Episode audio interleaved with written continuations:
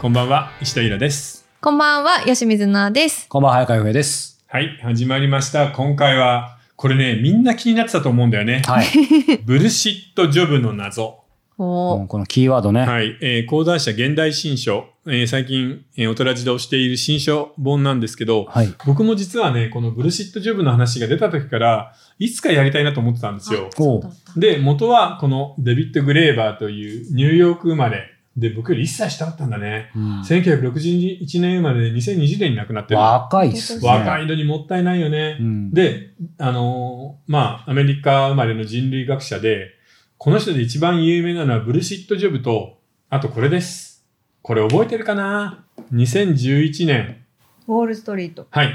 2011年にウォールストリートであったことといえば、えリーマンショック違う違う、お金のない若者がみんな集まって、オキュパイ・ウォールストリート、ウォールストリート選挙っていうのやったじゃん。あ、もう10年前かう。ん11で年その前時かに。さ、みんな T シャツとかスローガンこれだったの。We are the ワールド。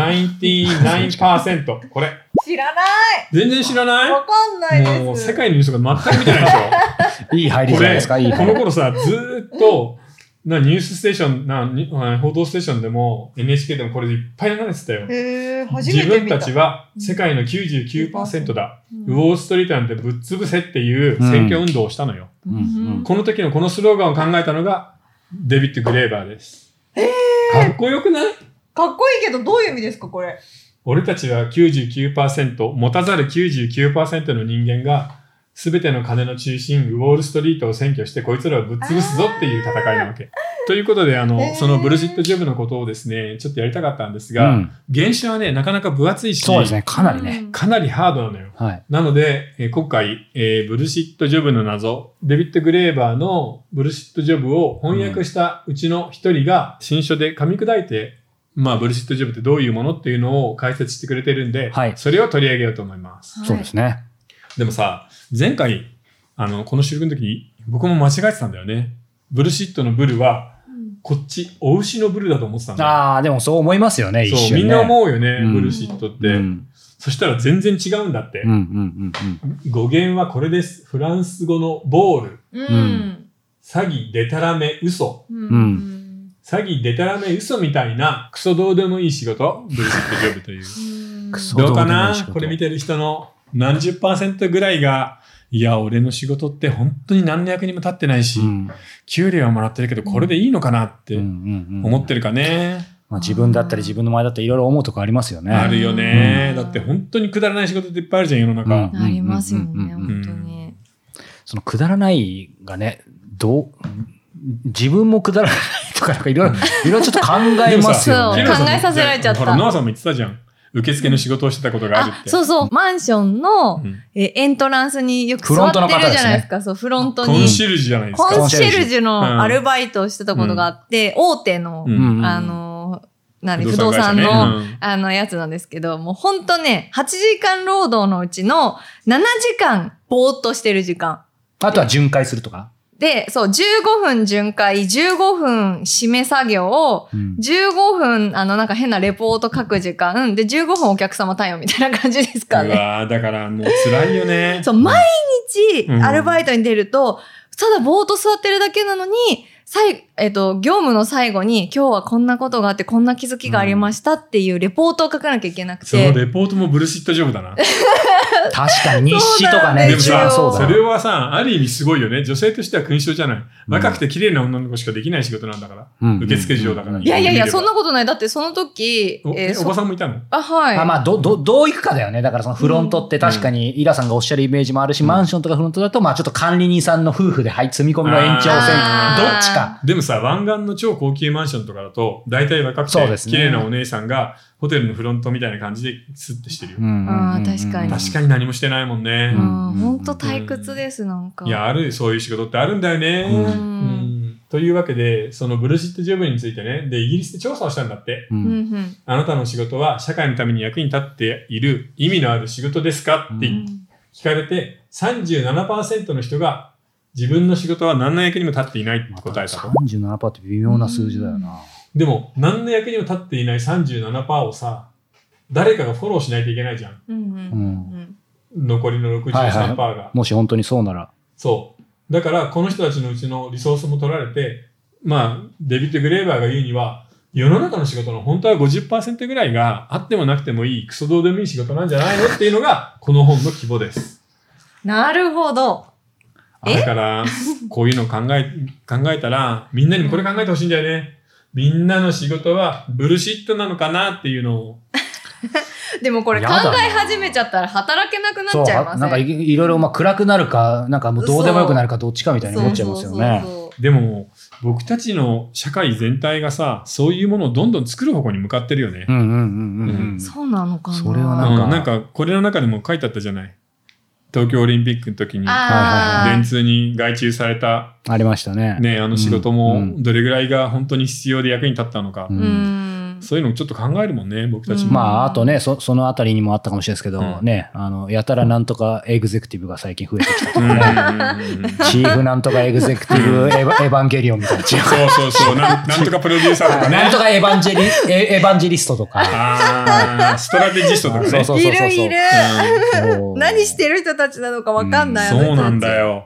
怪しいんだよ。特にネットのストラテジストとか怪しいのよ。なんとかコンサルタントとか。そう、まあ、インフルエンサーも怪しいしさ。確かに。だからなんか世の中のうさんくさい仕事のほとんどは実は、このブルシットジョブである、うん。詐欺、でたら め、欺って嘘仕事であるというふう に、えー真面目な人類学者が研究をしたっていうことなん です。これやばそういでな。すね。そこが面白いですよでね。もなんか、ほんと怪しいやつ増えたよねう。ん。うん確かに。まあでも難しいですよね。僕も言いながら俺も怪しいなとか思ったりそうだから私そもの辺怪のしい特にクリエ、はっきり僕らもあえてアンチテーゼって言いますけど、だってメいディアプロデューサーとかクリエや、イター怪しいじじゃないですか。いや、だってほいやでもら、まあある意味アンチテーゼで言うと僕、これもう、あの、イラさんファンにご、うんもう誤解を、あの、批判を承知で言いますけど、やっぱクリエイティブな仕事もある意味際どいじゃないですか。ゃないですか。作家そはう逆に、あの、まあ後で出てくるけど、うんあの、あれと一緒です。狩猟採集民とか、農民と一あー緒そう。かあーそうか。え、早川、あ、ちなみにあれですね、うんコストワークと、うあ、んコストじゃない、間違えた。タスクだ。うんタスクワークと、うんえ時間で縛られた。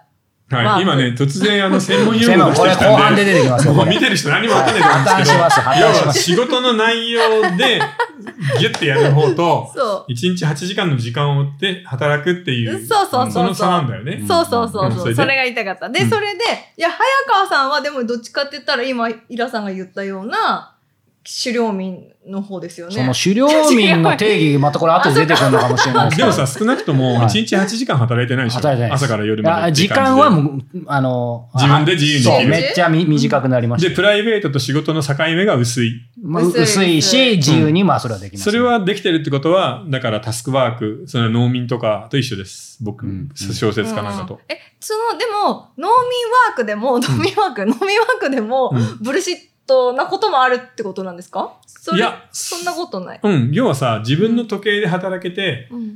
この季節の時には集中的にガーって働いて稼いで、うんあとはだらーんってのんびりして、うんみなとみらいでランチとか食ってる人は、俺まだブルシットだ。のんびりワークなるほど俺俺は違う な。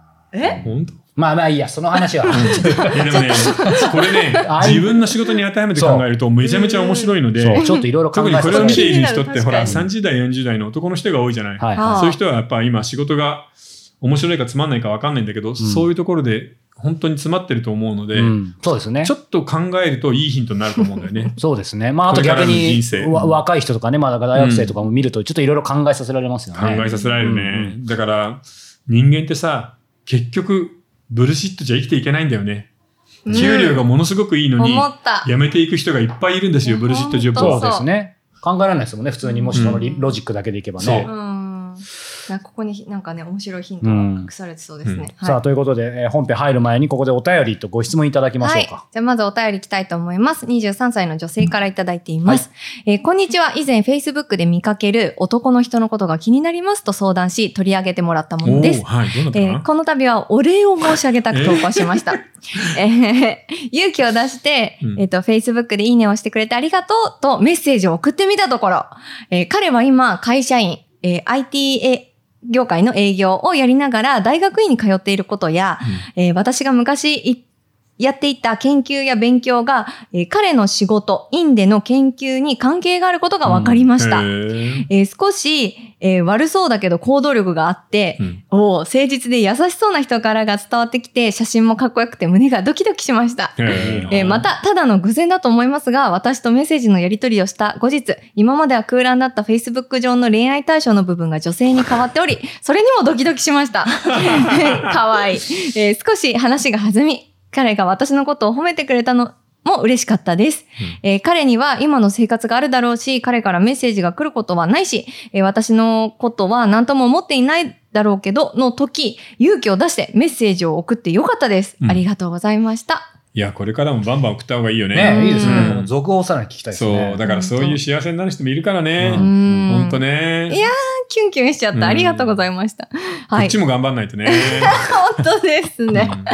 なんかいい報告ができるようにね。はい。えー、23歳の女性から、ここれもあの質問いただいております。はいはいえーこんにちは。いつも楽しみにしています。えー自分自身を含め、同年代の人たちを見ていると、収入と休日の格差が広がっている気がします。なるほど。はい。えー私は正社員で年間で2000時間ぐらい働いているのに、うん年収200万円ぐらいしかもらえていませそんっ。か、今正社員でもそんなもんか。うん月収10万円ぐらいで親の扶養に入っている男友達もいます、えーその一方、私より3歳上ですが、年収400万円ぐらいもらっている人や500万ぐらいな人もいます。うんまた休日においてもコピーライターをやっていた時の石田さんのように、うん少ない労働時間で最大限に稼いだ上で余暇がたっぷりある人や年間に3分の1以上休める人がいる一方、体を崩さない限り全然休めない私みたいな人もいます。うん。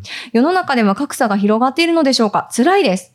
同年代、特に男性は年収400万円、500万円など収入のいい人から結婚して子供を作っている印象があり、うん家庭を持つことの差にもつながっている印象があります。うんということなんですけども。でもやっぱりさ、うんちょっと、今の会社にいながら、前ね、そういう人いたよね。転職探した方がいいんじゃないああこういう会社ってそですね給料上がらないんだよね。ううんん要は若い社員は安く使い潰すっていう会社の方針自体がそうなんで、うんまあブラック。クとまでは言わないけど、もうちょっとダメだと思うんだようね。んそっか、うんなんかこう、あの200万まあ確面かにね、うんさっきうん僕らもね、ランチでね、年収200万円の時代なんて話もしてましたけど、でも、まあもちろんそういう会社結構あるんでしょうけど、まあそうじゃない会社もまだね、どういっぱいあるから。いっぱいあるはずだうんで、うん正直言って、この彼女のところは、やっぱちょっと条件悪いよね。ううんうん、その月収10万円ちょいでボーナスも大してないっていうパターンじゃないと200万にならないから、うん200万だと非正規でアルバイトでいける額だからそうですね。正社員だっていう保証も実はあんまないんじゃないかなその会社、確かにうんなのでちょっと会社にいながら、